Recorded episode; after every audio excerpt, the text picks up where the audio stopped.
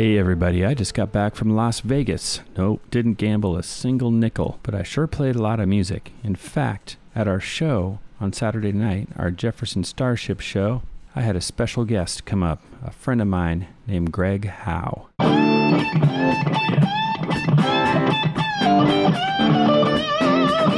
That's us from the interview you're about to hear. That's us jamming on Jane, killer riff from the song by David Freiberg. He's of course still in the band. It was so cool to have Greg playing the big guitar solo with David, the guy who wrote the damn song, singing it.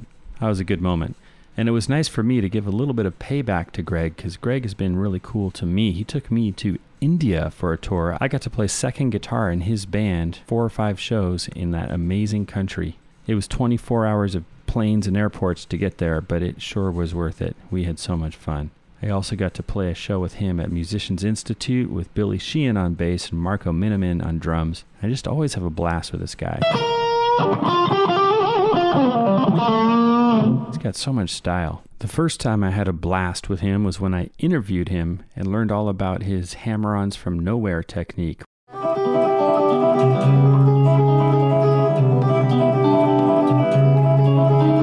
Which any lead guitarist should really know how to do. This time we went much deeper. We figured out how he created his voice on the guitar. We went back to the beginning.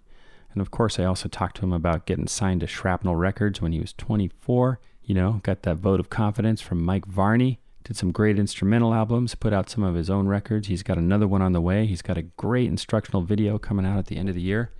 He's also fully happening in the gear department. You know, he's always had a great relationship with Larry DiMarzio of DiMarzio Pickups. Larry is the guy who first introduced me to Greg, actually, which was super cool. And Greg also has a great thing going with Carvin guitars. These are seriously cool guitars. He's got this great signature model. And I got to give Carvin a serious thumbs up lately. In recent years, they've really rallied behind true players. Put out the Holdsworth model, you know, for Alan Holdsworth. Put out the Jason Becker model. And now they have the Greg Howe model. Bravo to that. Carvin, Steve Vai amplifiers, shit. And I gotta mention also, Greg has a killer amp from DV Mark, the Italian company. This little head is so cool. It sounds amazing. It looks super cool, and it's really lightweight. It's just something I want to buy one right now. Be still, my beating credit card. And don't think for a second I didn't talk to him about playing with Michael Jackson and what it was like to work with the greatest pop star in history, playing stadiums in Europe and beyond. Had to get that story. In fact, we even jam on a little MJ. And of course, I got you some exclusive videos from the interview with Greg of him playing and showing off some of his techniques. Well, he's not showing off, but I just love to show off these clips because they're so amazing. You'll also see a bunch of other clips and exclusive photos from the other interviews, such as Joe Satriani, Episode 1, Brad Gillis of Night Ranger and Ozzy Osbourne, Episode 2, Maroon 5's James Valentine, Episode 3. I like to put all kinds of cool stuff up there. It's all for you. It's all on our Facebook page, No Guitar Is Safe. Find it on Facebook and you'll find all those goodies. Once again, my name is Jude. I'm the Los Angeles editor of Guitar Player Magazine. I thank Guitar Player Magazine for helping me make this happen. All right, way too much talking, not enough rocking. Let's get started. Let's get in the copter and head over to Las Vegas. No guitar is safe.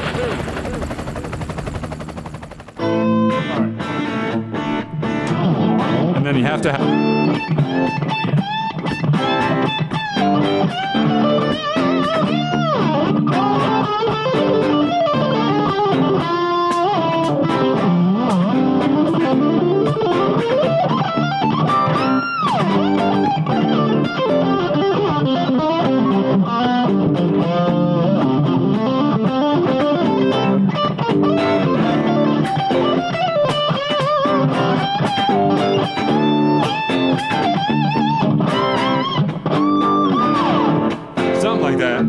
I wanted to get the very end, which goes.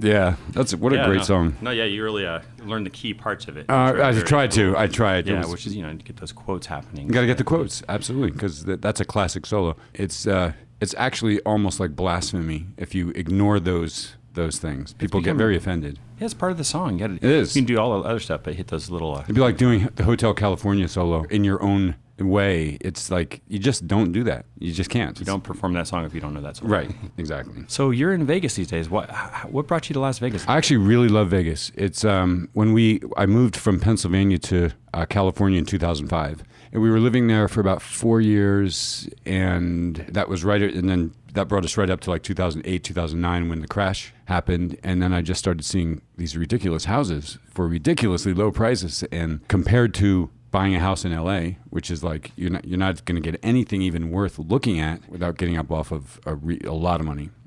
So I figured we'd buy a house and see how we liked it. If we really like it, that's great. The market's down so low that we can't really lose probably. But now that we're here, I really love Vegas. It's got a real chill. There's something, there's kind of almost, I hate to use this word because it sounds a little cheesy, but there's almost a spiritual thing about the desert. There's a feeling that's that feels a little more organic than the big city lights. You don't get a spiritual organic feeling in LA? At Whole Foods, I do. And what's the music scene like here as far as being a pro guitarist? And you do a lot of stuff. You do sessions. I don't do a lot of stuff. The interesting thing is that the majority of stuff I've done since I've been here has been outside of the country. I'm just actually now getting a sense of the scene here. And there is a lot. There's a lot going on. There's a lot of stuff happening, and a lot of musicians are moving into town. A lot of record companies are moving into town, a lot of management. So it's actually building up, and it feels like it's becoming almost the new kind of place to go if you're looking to do something musical. And there's tons of musicians here, that's for sure. Oh, yeah. What kind of jobs are there for musicians out here? Well, obviously there's a lot of the casino gigs, which, it's either you love that or you don't love that, but you can work. But there's other stuff. I know there's some big studios here. As far as musicians, let's see. I would think, yeah, all the shows, right? I just got done helping. Do you know Gina Gleason? She's a really good guitarist, very young guitarist, and she got the gig for the Michael Jackson 1 show. Right. So the Cirque du Soleil people hired me to sort of coach her through that. Oh, cool. And that was fun, yeah. Our friend Neely Brush was like a close second. She was almost, yeah. Yeah, she's amazing as well. But that type of thing. So those big shows, you'll have like Mariah Carey come in and do a residency for a while, or Celine Dion, or, there's just always big acts. So if you're in the scene, if you know the right people, you can make things happen. A lot of my friends have like 3 different gigs. Like, I got this thing on Tuesday, I got this thing on the weekend, I got this.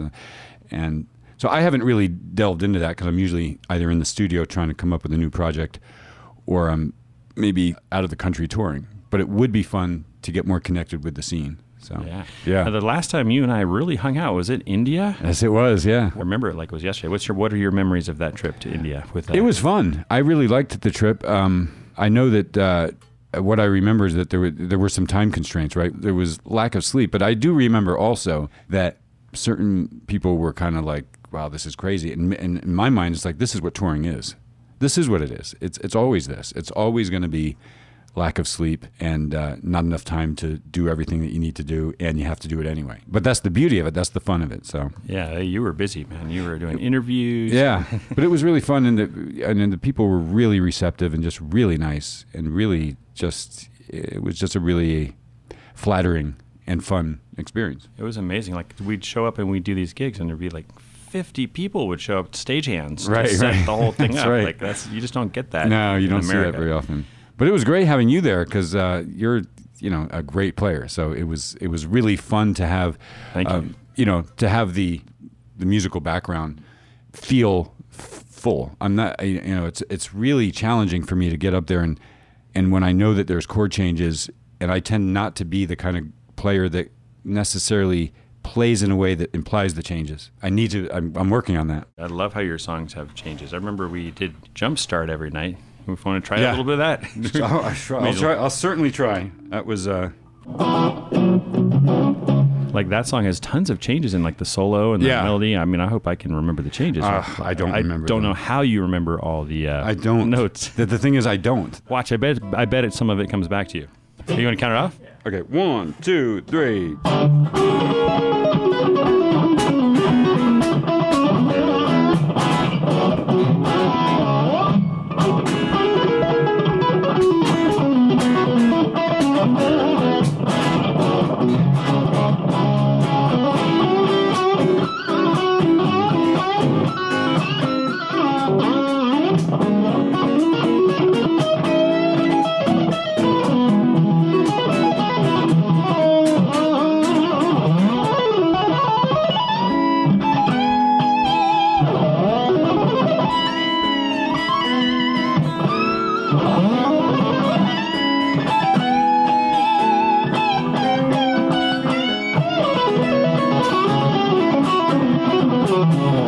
Something like that.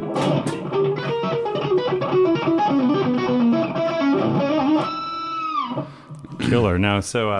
Jesus. I apologize. That tour was just such a riot, like driving. You remember how they were... some of the rides we had? Oh, my God. That was crazy. That was crazy. And we were in Indonesia last year, and it's the same kind of thing. But actually, Indy was the craziest I've ever seen. That was like an amusement park. There's nothing... that Disney has nothing on them when it comes to thrills. And it's not that they're going fast. They're going like 25 miles an hour, but they're going through fruit carts and old ladies, and it's missing. Everything's missing by half an inch. It's all timed. Yeah, exactly. They just, it's choreographed, and I can remember coming up to these like circular things where there's just, massive, mad amount of traffic. And I'm like, there's no way we're going to have an accident. It's going to happen. And they melt into the traffic flow. I don't know how that works. Fascinating. Well, that was really cool. VJ Xavier brought us over to India. Yeah. And what kind of tours have you been doing as of late? Last thing that I did was I was out with Marigold for some stuff, the rock band that I have. Yeah, we went to Russia and we went to India and we did some stuff locally, but haven't been out in a minute, so. That album sounds so good. So playing and the musicianship. Wow, you got, thank you. Seriously, you got Gianluca on drums, Gianluca Palmieri. Yeah. Kevin Vecchione. Yeah. The hilarious bass player kept us laughing all throughout India. Right. I was suffocating because of that guy. Right. In a good way. Right. Who mixed that, first of all? It sounds so good. Does it really? Yeah. I'm so happy to hear that. I did a lot of the mixing, and also a guy named Greg Wiktorski did a lot of the mixing. He's really good. Greg does a lot of jingles, and he works in a studio all the time. So he's always doing stuff like Chevrolet or McDonald's and coming up with stuff. So he's really got, and he's got a very nice studio, but he's really experienced and he's got great ears. So, and he's a friend of mine. So it was nice to be able to do that. And I'm really happy to hear that you liked it because, when it's your own thing, all you hear is the flaws. That's all I hear. I listen to the album and I go, okay, next time we'll fix that, and we'll fix that, and we'll fix this, and we'll fix that. Well, I'm all about the drums and bass and guitar, and it's got that. It's got the low end. It's got the booty. Honestly, the drums and then the bass, that is way more important to me sonically than guitar. Guitar is icing. Everyone's looking at me like, are you going to put any guitar in this mix? Where's your guitar? Are you going to, but the bass and the kick drum and that bass guitar, that is everything. It's got to be there. And the snare. Like the song Evergreen. Evergreen is golden. Yeah. Yeah.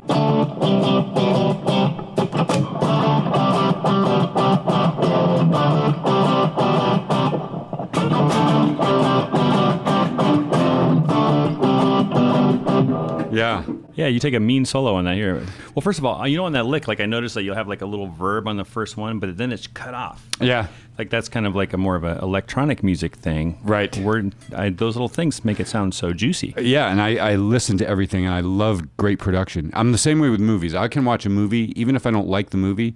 If it's directed well, I'm intrigued. If the acting is great and the directing is well, I almost don't care what the storyline is. But I'm like that with music. I listen closely to everything, and I love the subtleties that happen in a lot of pop music where something comes in every 8 bars. This other thing comes in every 12 bars or 16. Little hidden ear candy things happening all over the place that collectively add up to another level of... Any examples of some modern pop songs that do it for you in that regard? Or, I've checked out some Pitbull stuff. It sounds so good. I can't believe it. Well, the stuff's getting... Sonically, because of the digital world, things are just sounding unbelievable. Drums these days sound ridiculous. It's ridiculous. So I can't think of anything offhand. I mean, pretty much anything I hear, particularly that's fairly modern, I'm always blown away by the tones. Now, back to that tune. You take a monster solo on that. Do I? I don't remember. You just love hearing you play. I don't remember the solo. So I had a whammy pedal for the very beginning. It's like it produces this weird tone because I did it. I actually did it on a single note. So, and I don't remember what I did, but it was somewhere like here, it was something like really normal. But the whatever setting I had the whammy pedal on, it had this.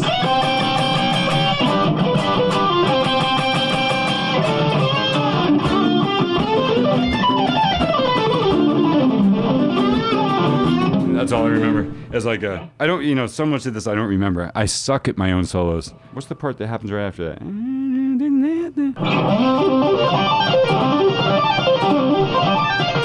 something like that. I also had a 24-fret guitar. So. Well, that's great. I was just thinking you just wail over it, but I hear you even try to actually remember these solos. I'm trying to. There's a lot of notes in your solos. That tends to be the... That's the tradition. That's what happens when you start your career at Shrapnel Records. Right. The only label in the world that will hear your demos and say, we need some more notes. Really?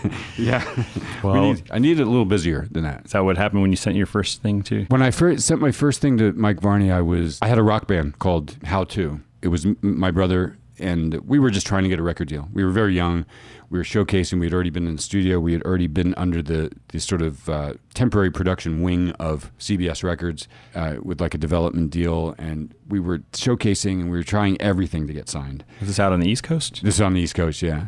And we showcased for Electra. We showcased for a bunch of labels. And, you know, as the typical story goes, everyone passed. But we were making connections and things were happening. And after a while, it was just kind of like, I'll do anything it takes. And at the time, Mike Varney had a column in Guitar Player magazine called Spotlight, which of course you know about. And I sent a demo to him, and I didn't really, it was just something else to do. It was just another thing. I didn't expect at all to really get taken seriously. I knew that there were some really amazing guitars out there. So to me, it's like, I'm just throwing shit against the wall to see what sticks. And I had put a demo together that really was not songs. It was like three tunes. It was three ideas of backing tracks, just kind of these, just chord progressions. One, I think, was, believe it or not, an Al Jarreau tune. Most of it was kind of jazzy a little bit, or poppy. It wasn't aggressive rock at all. Mike Varney got back to me literally the next day. I FedExed it to a Guitar Player magazine office, along with his P.O. box, thinking in my mind that someone will have to sign for this. And it actually worked. So I get a phone call almost the very next day. Yeah, it was really cool.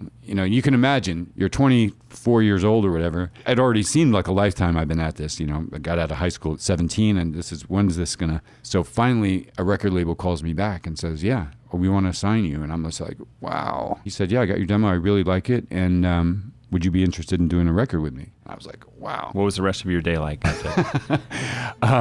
What's interesting is that because of the fact that nothing had happened up to that point, my brother and I decided we were going to move to Florida because we heard that the club circuit was way better down there. Plus, it was warm, and we figured, let's get out of Pennsylvania. If we're gonna be in a cover band for the rest of our life, then let's go somewhere where it's cool. And so I decided to get a job and really save my money. I just started this job at a factory. Was it widgets, dog food? It was, I think, like bottles, containers or something. Oh, right. I think. And I'd only been there for maybe 2 days. I sent the demo. I started the job. I sent my demo to Mike, FedEx. I was living with my mom at the time. I called her on a lunch break. And she said, you got this phone call from this guy named Mike Varney, and he wants to talk with you. And I was at work. I was freaking out. So when I called him back and he said that, I quit. You know, that was my last day. So I think I worked there like 2 days. Nice. That was your first and last day job. Pretty much. Well played, Greg. Well, now, definitely want to talk about your many career highlights, but I'm really curious how you evolved your style. Like, what was the first lick you remember playing that you just... For me, it was probably Day Tripper by the Beatles. I remember I was playing it. What do you remember playing in Levin? What I remember more than anything else is that when I was young, when I was about 10 or 11, my parents had about a year that they were... Maybe a year and a half, where we were taking in foster kids. And they were all older. They were all like 16, 17. And one of the kids that stayed with us played guitar. I didn't know anything at the time. Me and my brother used to write songs. We could write songs even before I could play an instrument. So he'd be like singing a melody like, and I'd be humming the root notes. So if the chords were supposed to be like, I'd be at and he'd be singing. So you guys were doo-woppers. We were doo-woppers, big time. And my father eventually got really irritated because we would take anything that we could find and try to make music out of it, just bang on things. He eventually said, you have to learn how to play guitar. You have to take lessons. And I wanted to actually play drums. I really did, because I did have a knack for that, because we had a small little toy drum kit, and I could play along with, you know, the Beatles and the Rolling Stones. But my brother kind of raised his hand first and said drums, so I got stuck with guitar. I took like 3 lessons and didn't really learn anything other than... you know, the sort of just these like little silly songs. And the goal was that they wanted me to sight read, but I had a good ear. So all of these songs, I'd come back the next, and it was like 3 lessons. So I'd come back the next week and I'd pretend that I'm reading it, but really I'd be like, you know, just using my ear. And plus I wasn't interested in that. I wanted to play what I heard on the radio. I wanted to hear That's what I wanted to play. Yeah. And no one was showing me this. So eventually one of these kids, this guy named Joe, showed me chords, open chords on a guitar. Stuff like that. And that was like, oh my God, we can have real music now behind our vocal ideas. And we can also sing songs. So we could...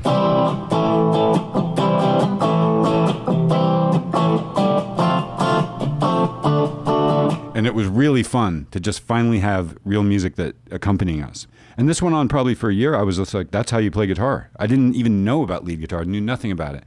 This kid, Joe, had left, and then he came back to visit like maybe a year later, and we were jamming. You know, when I saw him, I was like, let's go jam. So, you know, and it'd usually be these open kind of chords. Yeah. I think I was maybe getting into bar chords then a little bit. I was much better at tuning back then. You can take a moment to tune if you want. I like how you're a true strat player, man. You're tuning it by yanking the strings. Yeah. You know which one's a yank and which one's a tune. Exactly. This is a Carvin Stratocaster style. They're Bolt Strat, yeah. And so he comes back. I said, yeah, let's play guitar. So he did something. He did the craziest thing in the world. Just pretend that we're playing together. And we're just playing. Let's think of a song. Yeah. So maybe we're playing something like that. And this is what he does at one point. And I was like, whoa, whoa, whoa, what was that? I had to stop him because I'd never seen that before. Like someone did that. So I was like, what was that? He's like, well, I took the string and I bent it. And I was like, that's the coolest thing I have ever heard. And so for the next 6 months, I was just really bending notes and inadvertently kind of discovered, the pentatonic.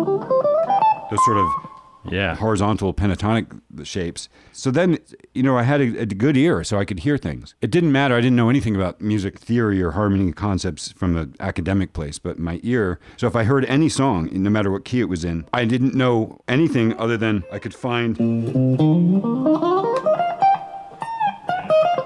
I knew the scale that would fit with the chord progression. And that's really was my introduction to lead guitar playing. I didn't know what I was doing, but I knew when it was right. And then suddenly I noticed lead guitar. I was like, people do this all over the place. I'm hearing it on the radio suddenly, and then it's like Jimmy Page. Wow, Led Zeppelin. This is all that. This is a whole album of that stuff. And I started mimicking those kind of licks and kind of finally, I think the first solo I ever learned to play was the Commodore's Easy. I don't remember, I don't know what key it's in, but I remember it's something like...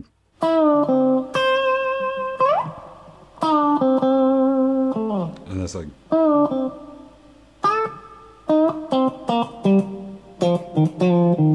love that about you, that you're the one, I don't want to say shredder, but the one player who plays insane prog and many notes, who has a strong R&B...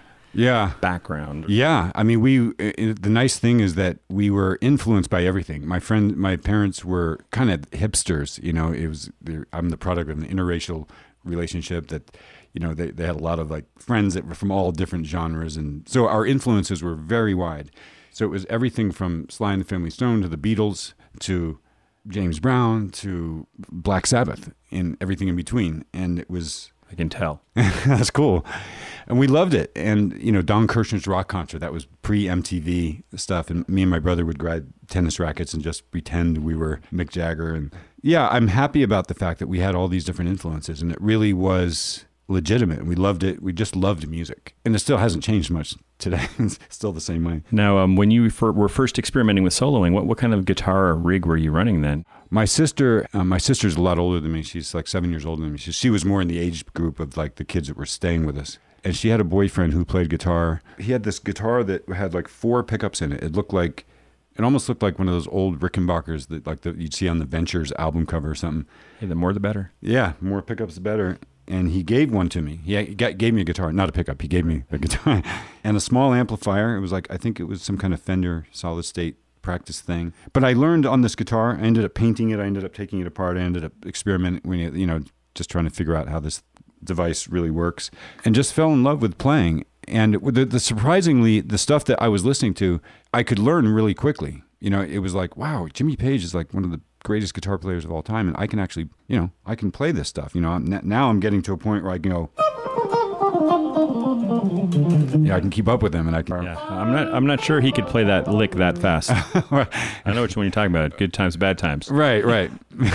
But I just thought, okay, so this is guitar, and if this is what being great is, I must be really lucky because this is not that this is not difficult. Now I'm sure I was missing tons of nuance and not understanding. You know, the young mindset is always sort of monitoring progress purely by referencing technique only. We're not understanding nuance and intonation and phrasing and, you know, tone and all these other things that are in production. The fact that Jimmy Page sort of invented this sound right, on top exactly. of it all. That's exactly right. All those things are not considered. But I didn't take guitar that seriously. Even then, at this point, I'm probably in my early teens and I'm into guitar, but I'm also into sports. I got friends, you know, the guitar is just something to do once in a while when I'm bored or if I'm trying to impress some girl or something. I'll whip it out and I'll whip out the guitar. What was your impress the girl song back then? Oh, who knows? Probably Heartbreaker, naturally. Of course. Of course. It really wasn't until Van Halen in 1978, my brother got completely infatuated with this song called Running with the Devil, and he would play it every single day on the way to school, after school, and quite frankly, I hated the song. I couldn't stand it. I thought it was a dated sounding Black Sabbath wannabe, you know, soulless. I didn't hear anything in it. I just was like, what is this nonsense? And clearly hadn't given it a real listen. I just didn't like the band. I just didn't think they were very good at all. Until one day this kid picks us up to go to school, and he's got an 8-track player in his Trans Am. And nice. All the young kids are going, what does that mean? What is this 8-track thing? Is that new? That is the ultimate 70s machine. It really is. Together, those two machines put together. That's right. So he picks us up, and the first thing that happens is we get in his car, we're on the way to school. And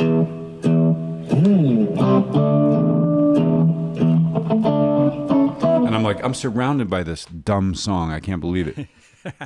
I was really irritated, and then the song ends, and this other song came on called Eruption, and I'm like, okay, I'll sit up straight a little bit now. I remember the guy that I was talking to was driving, and I said, what was that? He's like, well, that was the guitar player, Eddie Van Halen. You know, I said, yeah, I mean, I understand that it was guitar up until almost the end, but what was the ending? What was that? It's guitar, dude. I'm like, no, it's not guitar. You can't do that on guitar. Guitar doesn't do that. And it was a mystery because no one had really exploited that whole thing. Yeah. So all we're doing is trying to think. I'm just thinking it's a keyboard, it's a sequencer, it's something he's plugged into some distortion, but clearly it's not a human being playing that. Can't be done. And when I heard that it was, then this is a really strange. You're going to like this. Nobody but a guitar player will appreciate this next story. But there were rumors in school that he uses his right hand. So I just naturally assumed, oh, he's a classical guitarist. I see. Not to mention some of the tablature books back then had it as that. So they'd have like, you know. Like you're playing a chord at the fourth position. That's how they had it. And so I'm like, wow, he's amazing classical player. Yes, jumping strings for each note. Yeah, every single note is, yeah. So, and I took classical guitar lessons for a summer to try to understand how to play rock. So finally, that's a good one. Yeah, what's cool, and the guitar teacher I had was a really cool guy. He was a younger guy, he's probably mid-20s, and he was, I think, in a rock band, and he was actually a really good classical guitarist as well. And he really liked me because I had all this enthusiasm as a young kid, and the lessons were basically I'd come in, hey, Greg, what's going on? And then we'd sit and talk about Jimi Hendrix and, you know, all these classic guitar players, Pete Townsend, and then the last 5 minutes he'd be like, oh yeah, so go through page 14 and 15 and then I'll see you next week. And he was always ripping these leads, and he could play the Eruption thing where it did sound like that, where it was like, I can't do it because I'm not. So he didn't know either. No, he didn't know. Nobody knew. Isn't this just amazing that, I mean, there is no YouTube or video. We're just listening to this going, what the heck?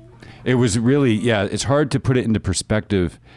It's hard for probably people of the current generation to really understand what it's like to be so mystified and not have access to anything really that's going to reveal the truth until you go see them. That's what I did. So eventually my friends and I went to see Van Halen at Nassau Coliseum, and I was only going for the guitar lesson. I had to see what was going on. So I get there, and... What tour was that? I think it was Women and Children. So they're like their third album. And so finally I see him, and within the first 5 minutes, there it is, because he, you know, he whipped it out at some point. And I just... I mean, as cool as the concert was, all I was thinking about was I can't wait to get home. I can't wait to get home. And my friends drop me off for like 3 in the morning. I run upstairs and I go like this. And I was just like, I was the first kid on the block. Yeah. Right? And I was like, I got the secret. I figured it out. And I even went to my classical guitar teacher guy and I said, yeah, I'm probably going to be stepping off. And I played it in front of him, and he kind of had this weird disappointed look a little bit. I don't know if he was disappointed that I was leaving, because he really did seem to like me, but I think it was also maybe a little disappointed that I had cracked the code before he did. Dude, I love that you cracked it yourself. Yeah. Now, can you just, man, turn that volume knob up and show me some of the way you've taken it so far, the way you do double two-handed stuff. Well, yeah, you know, honestly, I say this all the time. My style is as much based on my strengths as it is my limitations. And I really am grateful for my limitations, because they've forced me to have to become resourceful in some way. You know, I sit there and look at my speaker cabinet sometimes when I was younger, and I just somehow what I envision in my head has got to be able to come through those speakers. I don't know how I'm going to do it, but I'm not walking away until that thing happens. Yeah, actually, the two-handed stuff that I do that started to emerge was when after I got the record deal. This is no lie. The first song I ever wrote was a song called Kick It All Over. And I heard the melody line in my head. So it's like...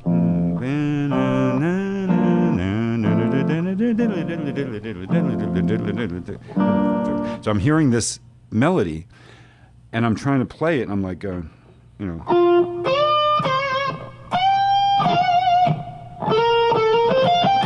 It's like...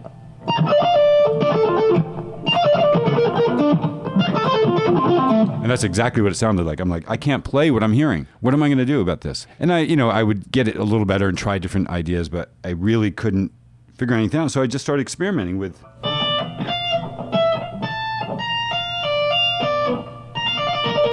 So suddenly, so you brought your right hand onto the neck. Yeah, I brought the right hand on, and I realized that if I could start to, instead of always thinking about tapping, where this hand, where the tapping hand's leading, I could start to lead with this hand, and then suddenly...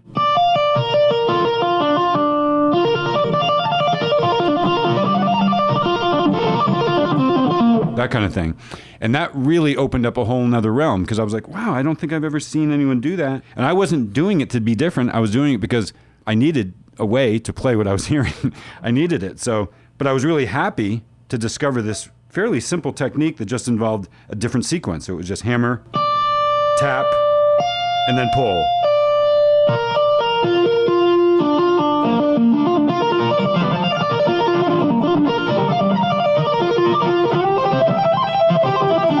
That kind of thing. So it was really, it really changed things. And yeah, I just love how you throw all that stuff into your solos and create lyrical lines with it. At this point, it's just intertwined. And so, like I said, you know, so much of what I play is really the result of not having been able to do it right conventionally. That's the result of a lot of stuff that I do. Like, for instance, when I was even going back to the Eruption thing, you can imagine, like, I tried every... Yeah, like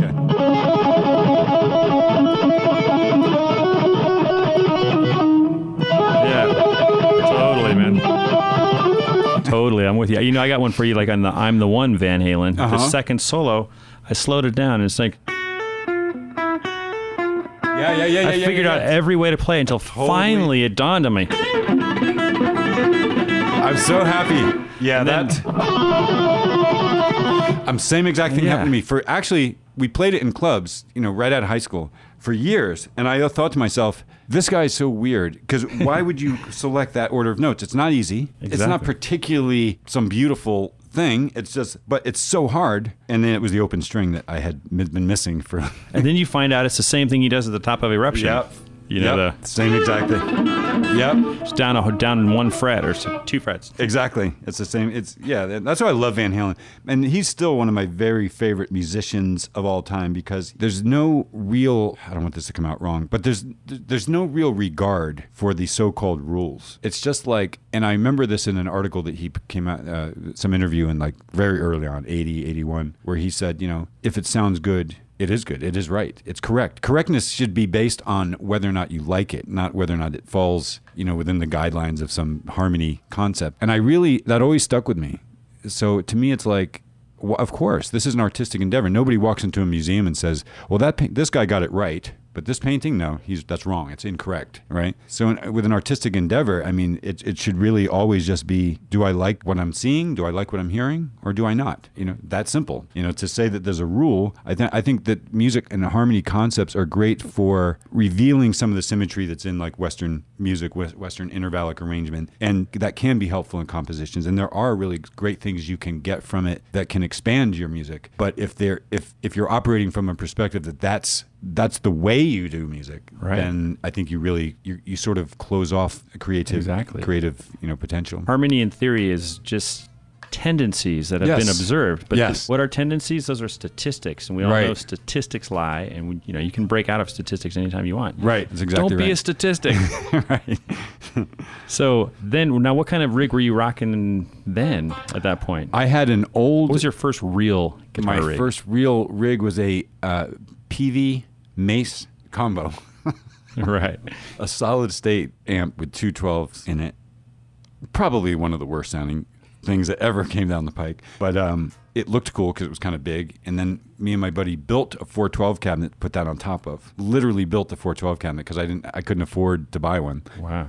So I had then we spray painted it all black, so it looked kind of cool from a distance, if you know. And that was my first official rig, and I think I probably had some sort of Boss overdrive pedal. What kind of guitar were you rocking there? I had a homemade guitar, so I had this. Really? So, yeah, my first real guitar was a Hondo that I had taken and really experimented on. I would get parts from like All Parts, JB Player, Warmoth, and get necks, and I have to remember I was super influenced by Van Halen, so there was a part of me probably that wanted to assemble guitars just because that's what the cool guitar players do.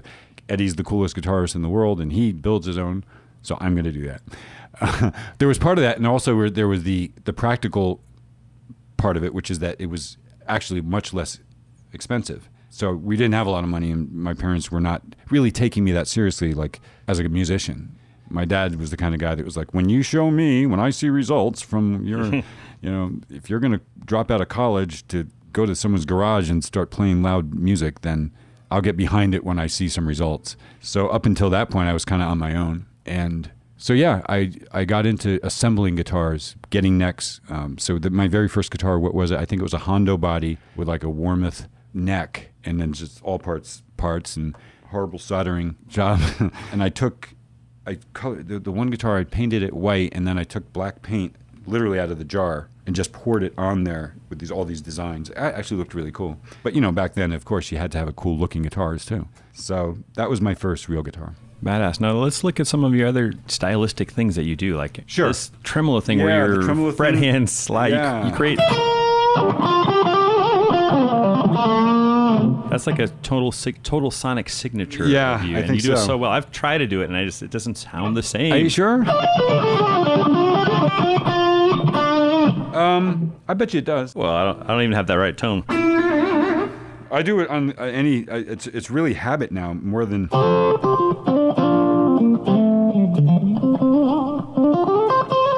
mean, I don't always do it, but.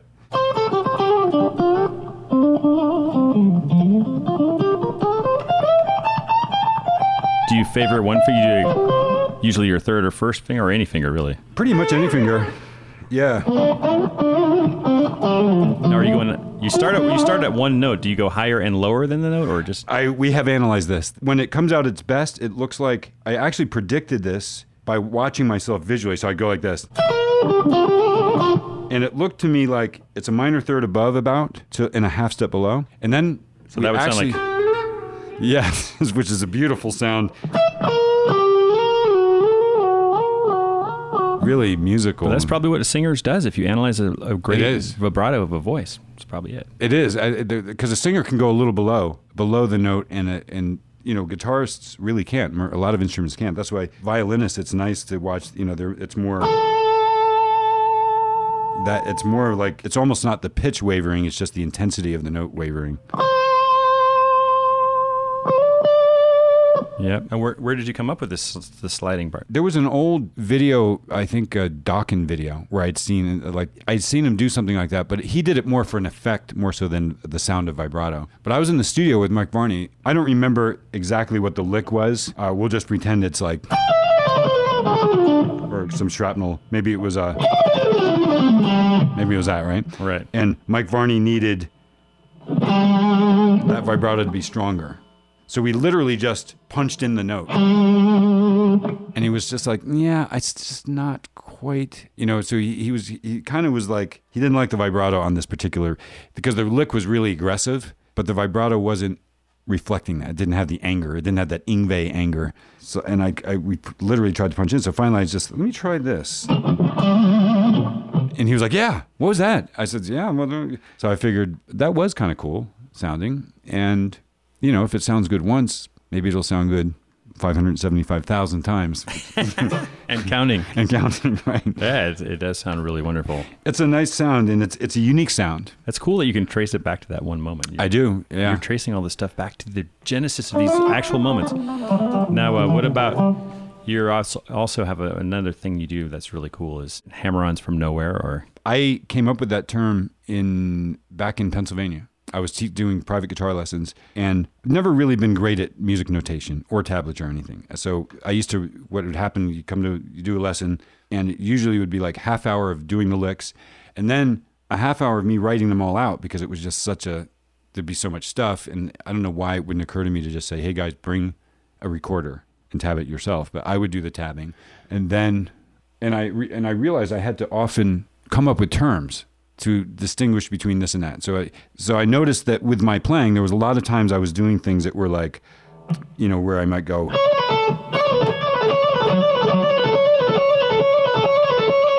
Yeah, in that line, you're only picking one note, I think. Right. So I'd say to the guy, you know, the student, when you see HFN, whatever it is, hammer-on from nowhere, that means hammer-on from nowhere. That means that the hammer-on came from another string. So then I just came up with that term, hammer-on from nowhere. Because most people, when they hammer on, the string is already ringing, but you're jumping to a string that has just not related and hammering on. Yeah, and I don't think that I invented that. I think there are people who have done that many times. And I guess there are some things that I do that are a little bit different, maybe. Like, I'll do a lot of things like this, where I'll have... So I'm like an upstroke, a downstroke, and then one hammer-on from nowhere, so to speak. That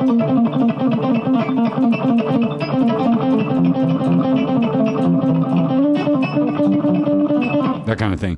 So it's almost like, again, it's a resourceful way of pretending to be something that you're really kind of this easy way to have an effect that doesn't allow you to doesn't require you to do so much practicing. What is that beautiful piece that uses that a lot that we've? So that's probably a delicacy, which was on acoustic, and it sounds way better on acoustic, but it's the same concept, with just a bunch of those.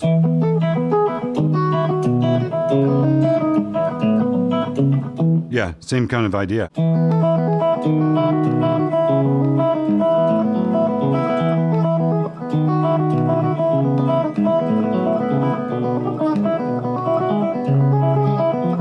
Oh, Jesus.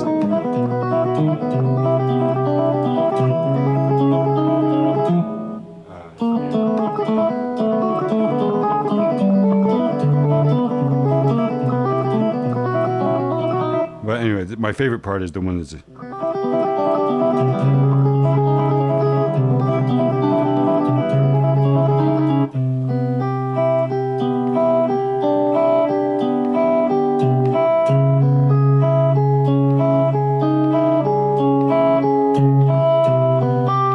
kind of thing. Very clever. Yeah, well... Sneaky. You know, it's sneaky, right? But it's fun. It's one of those things that's good...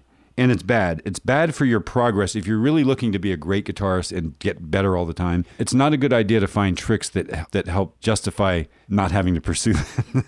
It's a double-edged sword, because on the one hand, if I was really good at everything, I might not be as unique, right? I think part of the uniqueness of anybody comes from the recognition that, you know, what makes Robin Ford sound like Robin Ford is that part of it is that he probably can't do what Alan Holdsworth does. But that's a great thing, right? Because it would suck if he just sounded, you know, if he could, it would be hard to resist doing that. And then he wouldn't be Robin Ford. So, you know what I mean? Find your own combination of stuff. And just try to make it work. Exactly. Right. Now, I would also love to talk about some of the amazing hired gun gigs you've gotten. Like, let's start with that one guy, MJ. How did you end up playing with Michael Jackson? That was a big tour. I mean, good Lord, I couldn't be more blessed. That was just, and that was all Jennifer Batten. I owe her so much for that. I haven't given her anything yet, but there's still time. There's still time.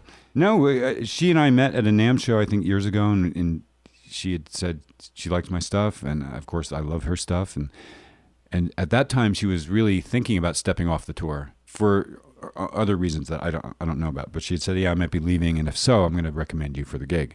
And that was huge. I mean, people have to understand that a gig like that is a gig that would have 2,000 guitarists show up to audition for. So when someone says, I'm going to give you this gig and you won't have to fight for it, that's a real crazy, that's a blessing. So she did do that. And the shorter version of the story is that she didn't leave permanently like she'd originally said she might, but she did have to step off the tour for, I think, a little over a month, because her mother got ill and she had to go deal with that. And it was very odd. This is one of the craziest stories, because I didn't have any warning. Or actually, I did have warning, but I wasn't responsible enough. So she went above and beyond to send me demos. Here's how you play this. Here's a mic next to my cabinet at rehearsal so you can hear exactly what I'm playing. Here's the name of here's the presets on all the Digitech stuff. Really, there's no excuse for you to not know this. And I did work on everything for a while, but you have to remember, all this was based on speculation. So sit by the phone. This is before the age of cell phones. This is like 96 or 97. And sit by the phone. You may get this call anytime. So you don't want to be in Japan. You don't want to be somewhere. Stay home. And so I'm sort of designing my whole life around the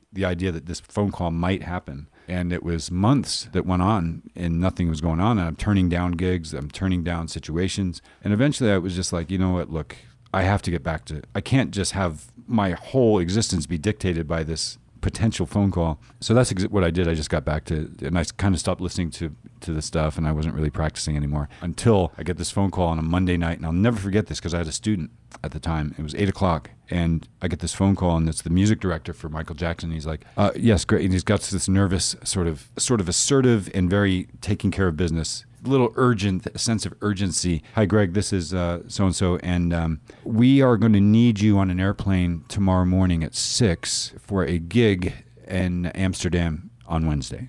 So it's 8:00. I have to be at Newark Airport, which is already 2 hours from where I live. I have to be at the airport 2 hours in advance, so I have to be there by 4, and I have to leave my house by 2. So I have like 6 hours to completely learn the set and pack my clothes and make sure that I've got all my... It was the most... I was begging him. I said, you know, when's the next gig after Wednesday? Next gig is Friday. I said, you know, if you could just get through the Wednesday gig, I promise you I'll be totally ready. He's like, no. If you can't get on a plane tomorrow, then we're going to get somebody else. And, you know, those are the moments that really are amazing. You know, we hate them while they're happening, but we're so grateful for them later. Because in my mind, I said yes. You know, and there's a part of me that's going, you just committed suicide.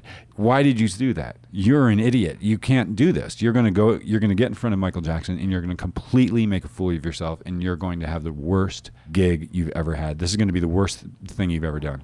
I hope you're happy now. And, but, you know, you dive in and you just go for it. And that's the only way big things ever happen, is to just fearlessly jump in. And when you do it, you realize almost always that the fear that we had was much bigger than the actual thing. We make it big. Right.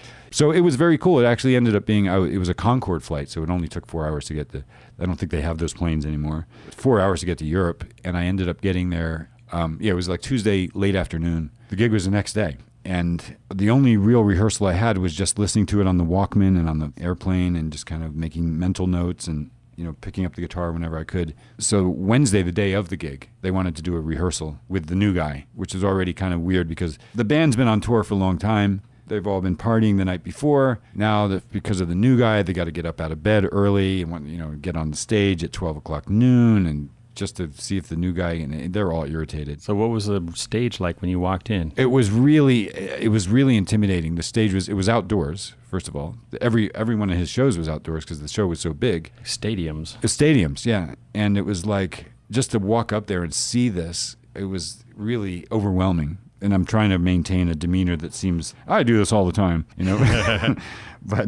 But everyone had been so helpful, especially Jennifer, because she, it was her rig. I didn't have to bring anything other than a guitar or two. So we start going through the set from the very beginning of the set, and we get through like four of the songs, and I'm like, I'm certain that anxiety's draining. I'm like, I think I can do this. I think we can really do this. So it was really this relaxing kind of thing came over me. Until the production manager walks over to me and he's like, yeah, you sound great. And all the band members are like, yeah, he sounds great. Can we go back to bed? And he comes over, he's like, yeah, you sound great. So let's talk about some choreography. And I'm like, really? Because I think the show starts in like 5 hours from now. Yeah, it does. But, it's not a lot of stuff, and it was a lot of stuff. He was not telling the truth at all. It was a lot of stuff to do.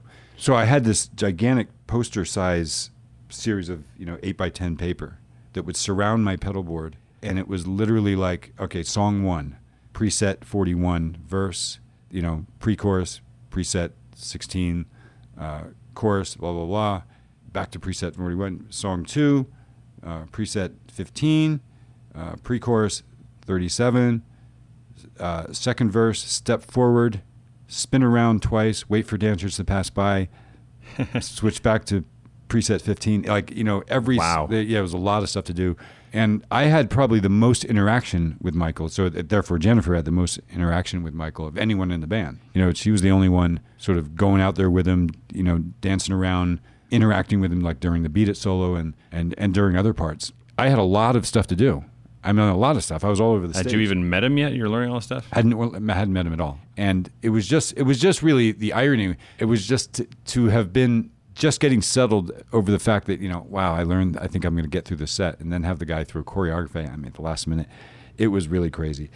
It was really crazy and overwhelming, and the type of thing that when I look back at it, I'm not sure how I got through it, but that's the beauty of that, of taking on those big challenges. And when you do get through it, you really realize that the only thing that ever really prevents us from that is our belief that we can't do it. It's just a belief, really. Because almost any time, it's like when guys have kids, I don't have kids. I'd like to have kids one day. But when I talk to my friends, I'm like, how do you do this? I mean, I can barely keep up with myself. How do you add 2 young kids to this? And they're like, yeah, I thought the same thing for years. It just works itself out. You just have to jump in. So what was it like when you finally met Mr. Jackson? It was amazing. He was kind of what you'd expect. Just it's bizarre to see someone who's so introverted and so quiet and so sort of introspective, and just, you can tell he's just very intense but very pulled back, very quiet and gentle off stage. The moment his foot touches the stage, it's literally a transformation, like a superhero. He completely turns into a different guy. Owns, now it's like he's in control of the world. It just goes from the timid to exactly the opposite. And he owns everything. And it's so intense to watch him. And there were times that he would come over on my side of the stage and be doing one of his things. And I'd be so overwhelmed that sometimes I'd forget like what I'm playing. Yeah, it's a thing that you can't describe. You have to really see it. Any memorable moments other than the one you described? There was a moment where, a lot of memorable moments. I can only imagine. The big song, the Jackson 5 song, I Want You Back, I think. So my job was just to whatever key it's at.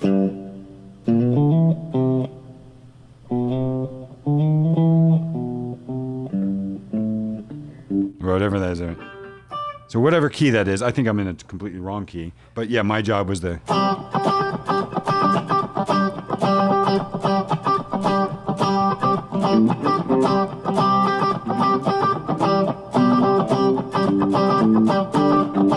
Right. So We didn't have in-ears on this tour. It was all monitors, and you got to remember these are stadiums, and the stage is huge, and the guy on that side of the stage is kind of in another zip code, right? You know? So the drummer's really far from me, and so a lot of times it's that. You're hearing the echo off the back of the stadium. Right. That's exactly what happened. So this happened one night. I start this song, so the drummer goes, I kick in with and everyone looks at me because I'm like on the opposite side. So it would be like what they heard was 1, 2, 3, 4, 1. Like, some backwards, reversed Virgil Donati approach. Right. I was like, what's going on? So afterwards, everyone's like, yeah, man, you have to watch the drummer from now on. You can't listen. You have to watch him because you were totally. And I remember because when the band actually kicked in, I was like, what is everyone's wrong about this? Right. So that was one moment. Another moment was Michael actually approached me after like the third show. He walked right up to me and he was like, yeah, you're doing a really great job. I'm really happy to have you. Now, try to put this into perspective. The show is huge. It's just dancers, it's shit that's flying around, there's people coming out of the ground, there's it's whatever you can think of, it's huge. Michael's always dancing and spinning and doing something. Backup dancers, kids come on stage and do some, it's all kinds of stuff. He comes up to me and he's like, you're doing a really great job. I think the third song in the verse section, if you could pull it back just a little bit, you're a little bit on top of the beat. No shit. I'm like, what? He's really listening. He's a groover. Yeah, he's really listening. He's a rare. There's not many people like that. It's just he's designed for that. You could see how at home he was when he would hit that stage, and in a sense how not at home he was when he's not on that stage. You know what I mean? Wow. Really amazing. He was an amazing guy. Rest in peace. Is any of the grooves that you like just that stick with you? I jam on that shit all day long. Do you? I'm just such a Michael Jackson fan, so. Working Day and Night's always a fun one. Yeah. What key is that in? I have no idea. E, because I want the little note. I love that. Yeah. 1, 2, 3.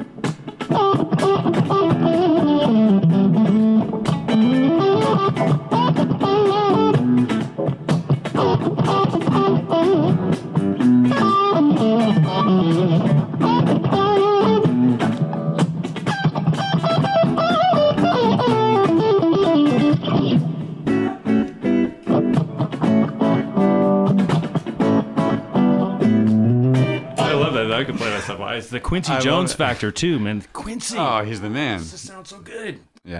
I don't know how you remember all this stuff. I suck at remembering anything. I can learn quick, but it all goes away just as quick. If I had to learn 30 songs for a gig next week, I could get it. But you asked me a week later. You should get hired by Greg Howe to go to India and play all those tunes. That's some shit to memorize right there. Yes. Just to maybe talk about a couple of the other amazing pop stars you played with, like Timberlake guy, Justin Timberlake. That was fun. That was actually in sync at first. So the chronological order was that I got a gig with Enrique Iglesias, which was an extremely fun tour because he's a lot like me in that it's really kind of you never really grow up. It's all like the frat house humor, sticking signs on the back of you and farting in your face and food fights and, just goofy guy stuff. And he was very much like that. He was just a fun dude to hang out with. And that led to the NSYNC stuff, which was a much bigger production and also fun, but maybe not as, we weren't as connected to them. This humongous management staff. Yes. And then the principal artists. And then there's the band, who's always just kind of, trying to track down, you know, all the after parties that we weren't technically invited to. But it was fun, and it did lead to me getting a gig with Justin when he went solo. And that was cool. But at that point, I had been doing this for a while. So it was like Enrique Iglesias, Justin Timberlake, I'm sorry, NSYNC. And to answer your question, those guys were really cool. And the tours were always fun. I mean, this is another thing that you could put into perspective. At this point in my career, I had done, let's see, my first album, 2 albums with my vocal band, Introspection, Uncertain Terms, Parallax, 5. So I already had like 7, 6 or 7 albums out, and really had not experienced any monetary gain from that was significant. You know, it's not like, it's like, okay, so, you know, fame isn't always connected with fortune, I guess. Making a living here, but good Lord, you know, so suddenly you're on these gigs where they're asking you to, you know, to play, you know, just basic chord progressions, and we're going to pay you, you know, 4-digit money a week, crazy money every week. As you know, it's just a backwards thing. You're kind of like, well, when I play my stuff, it's way, why does no one, it's really like the classic joke, you know, that we hear all the time, but it was really an odd feeling to get. What's the joke? Well, the joke being that, what is it? Rock players play 2 notes in front of 1 million people and jazz players play 1 million notes in front of 4 people. There it is. Right? Kind of thing. Not that I was ever a jazz player, but you know, the metaphor is complex or virtuosity, whatever that word is, doesn't necessarily bring. It was really a strange feeling to be out on the road, and it's like, I'm staying at the best hotels. I'm seeing all these amazing, you know, I'm seeing the Eiffel Tower and the Leaning Tower of Pisa and these amazing structures and classic places, and meeting amazing people and getting paid for this. And what they're asking me to do is something that really doesn't require any of what I've worked towards in the past 15 years. So it's very strange. There's almost a sense, for me, there was almost a sense of, this isn't right. This is unbalanced. I almost don't feel right about this. You know, my bank account's filling up now, and I'm not doing anything. I'm actually getting paid to have a good time. And so it was really odd. It really was. Champagne problems. It's champagne problems. But I did that from 2000 all the way to about 2004. And I did start to realize that there was a lack. There was a part of me that wasn't being fulfilled, and that's the creative part. That's when I started to get clarity about what I really am, how I can redefine myself, because up until that point, it's like, yeah, I'm Greg Howe, I play guitar. But I realize now that the guitar isn't really what I do. The guitar is something that I happen to do, but music is really what I do. And if guitar playing became outlawed for some strange reason, I'd be disappointed, but it would not at all deter me from pursuing music, because I just play the guitar because it happens to be the instrument that's been in my hands the longest. I'm not as much a lover of guitar playing as I am a lover of music, and the guitar has just been the tool that I've happened to use. So that's what I got clarity about. The clarity was, I need to be in a creative environment. You know, if Justin says to me, I'd like you to work with me on my next album, then maybe I'll stay. But if it's just going to be, and we're going to hire you to come out and perform these parts that other people came up with, that's not good enough anymore for me. And it's not, they're really, after a while, it was like, you know, and there was a lot of money being offered for the Justin Timberlake tour, and the 22-month tour. It was, you know, life-changing kind of money. But at that point, I was out of gas with it. I was just like, right. I have to get back to being an artist, because that's what it is. It's like, I wasn't an artist really. So that's what I learned. I'm not really that interested in being a guitarist. I'm interested in being an artist. I'm interested in being someone who's always involved in the creative process. That's much more important to me than an arpeggio. And I'm not saying that you shouldn't do that. I don't like to tell people, I'm not saying that with a judgmental mindset at all. In fact, I think that there are many musicians out there who would, you know, I know who are like, man, I'd love to have a gig like that. And I say, then you should, because it's not that it's good or bad. It's just not, it has to be compatible with who you are. And if I wasn't someone that had a creative urge, that's the greatest gig in the world then. You know, I grab a guitar and I go on tour and I get paid for that. I mean, that's about the best thing you can have, you know? Oh, just for me to do a little homework. You also played with, like, I have all these names here, like Christina Aguilera, P. Diddy, T-Pain, Lady Antebellum. Some of these are later, right? Yeah, some of these are later, and some of these were all like one-offs. So they weren't like, I wasn't really on tours with them, but but for the sake of bio, it looks good to have all those names in there. But I did play with Lady Antebellum. I actually had to play slide guitar with them. That must have been kind of recent. That was pretty recent. That was about 3 or 4 years ago. Yeah. So speaking of the creative side of you, though, what's next on your horizons as far as... Oh, I finally had a chance. Well, I'm working on a new album. I'm working on a new instrumental album. And I'm also finally working on my instructional thing, which I've been talking about for years, but now it's actually happening. So those are the two projects that I'm really excited about, and those are the two things I would like to have come out before the end of the year. You know, I haven't done an instructional video since like 1990, right? With the cool hairdo and the VHS cassette. The VHS cassette with nothing but alternate picking exercises, which is like the one part of my tech, which is the one thing I hardly ever do. Because the video ended up being, I thought it was just warm up. I was like, okay, I want to start with warm up exercises, and it ended up being like an hour of that. And I remember the cameraman saying, "Okay, we got all the footage we need." I'm like, really? So it's that's just chapter one, right? So that video is not, even though it's a cool video in the sense that it's a lot of licks. It's all just exercises.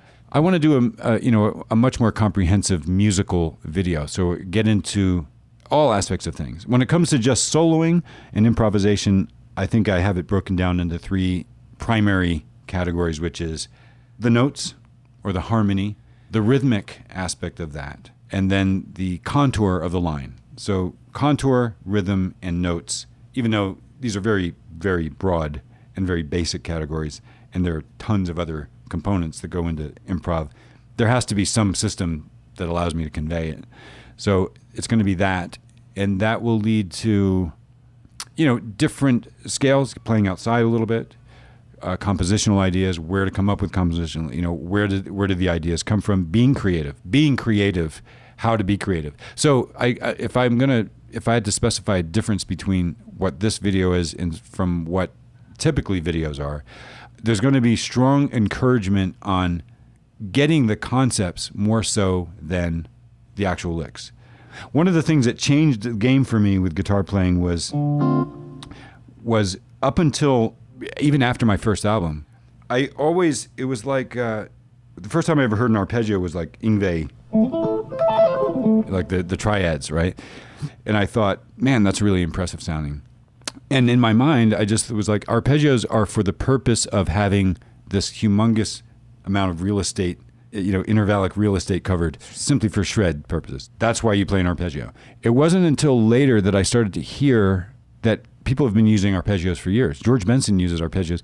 Larry Carlton's been, these guys have been playing arpeggios for years. It's just that it's being done in a way that's, in my opinion, much more colorful, much more subtle, and much more musical. Instead of saying, here's A minor, and here's more of it, whatever it is. Instead of that, it's how about we go,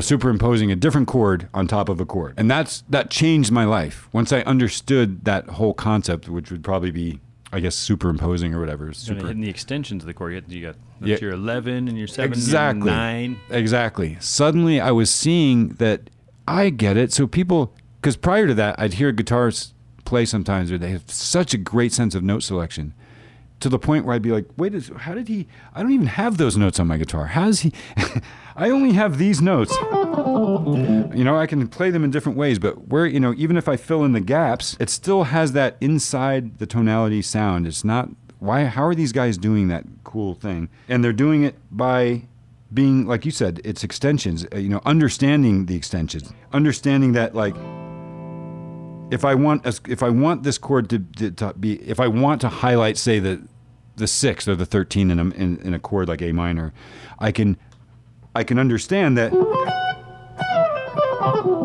Right, I love that. Right, part of what makes it cool is the fact that we're not playing every note of the scale. We're not giving every note's getting equal treatment, because if it did, nothing would stand out. So now all I'm doing is I'm taking these arpeggios, and it's really nice. Like, I do this with students a lot of times who are guys who are at the same place that I was at, where they're like, they're really good at, like, even really good players that have all this great vibrato and tone and cool blues licks. They'll be like, I want to break out of this, but I don't know how to do it. And I'll just do this. I'll just literally say, let me solo for a second. And all I'm going to do is go through the chord scale of, you know, the parent key. I'm just going to look at the key of G major. And I'm going to, you know.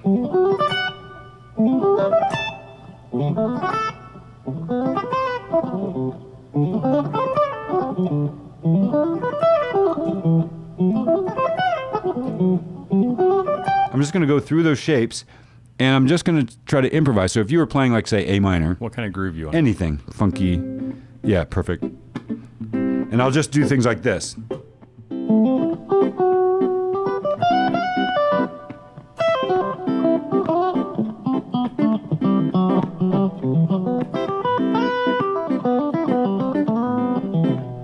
I'm literally, you can literally see the arpeggio shapes. B minor.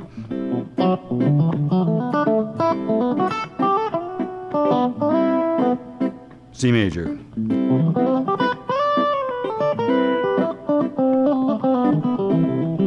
D7,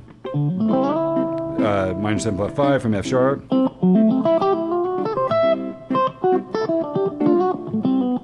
G major.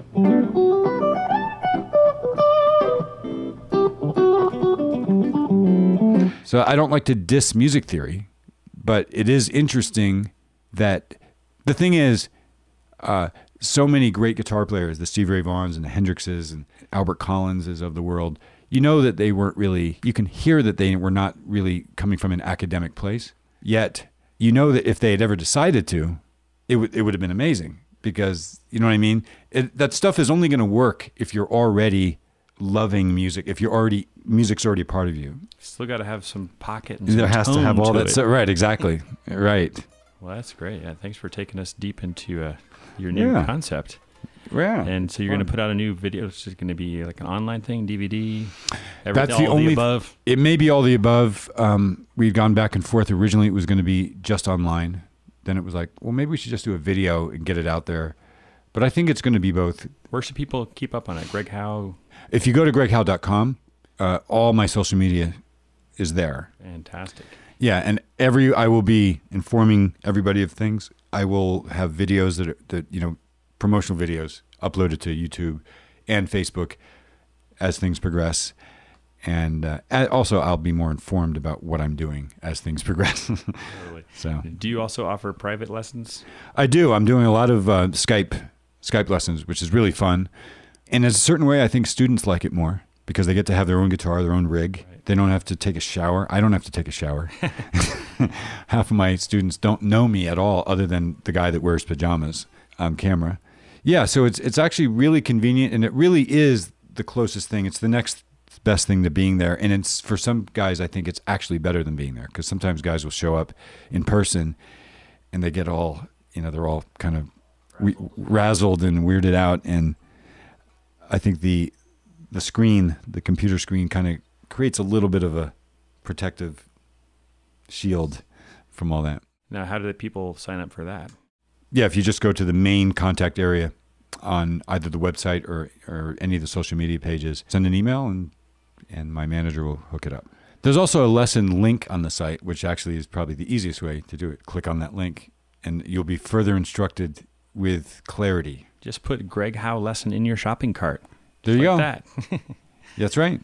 Well, I want to thank you so much for sitting down. Thanks for having me. I really appreciate it. It's been a lot of fun. Great chilling in your studio here and playing. What should we take it on? You want to take it on? We used to play the funk. We used to play the...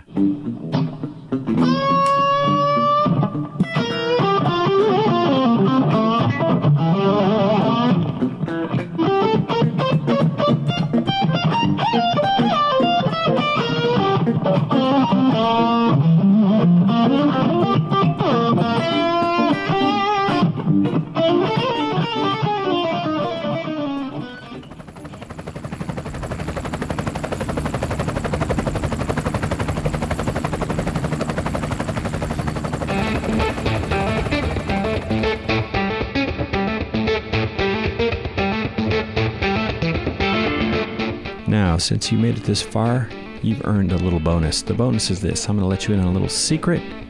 And that is this, that when I drew up this show, I made a long list of names of people I wanted to invite on it. And not all of them were guitar players. Got a couple of bass guitarists we're going to have to talk to. In fact, next week we're going to talk to one of them, the great Billy Sheehan. He's going to tell you everything from crazy hijinks on the road to how he created his style to playing with David Lee Roth and Paul Gilbert, Richie Kotzen, all these great guitar players. Man, he's going to put you front row and center. He's going to put you on stage with these guys. Hope you enjoy that one. Thank you, Greg Howe, for being on No Guitar Is Safe. I really appreciate it. I appreciate you taking us into your world and showing us what you do and how you do it. I will be practicing a bunch of that stuff. I love that you love the funk, too. That's great. Thanks for listening. If you got 2 seconds, go on iTunes and write a review. Apparently that helps us. So far, the reviews have been quite nice. Thank you very much. Thanks again to Zoom for the awesome H6 handy recorder we use to record these things. And until next week, have a great one, and remember, keep it alive till you're 95.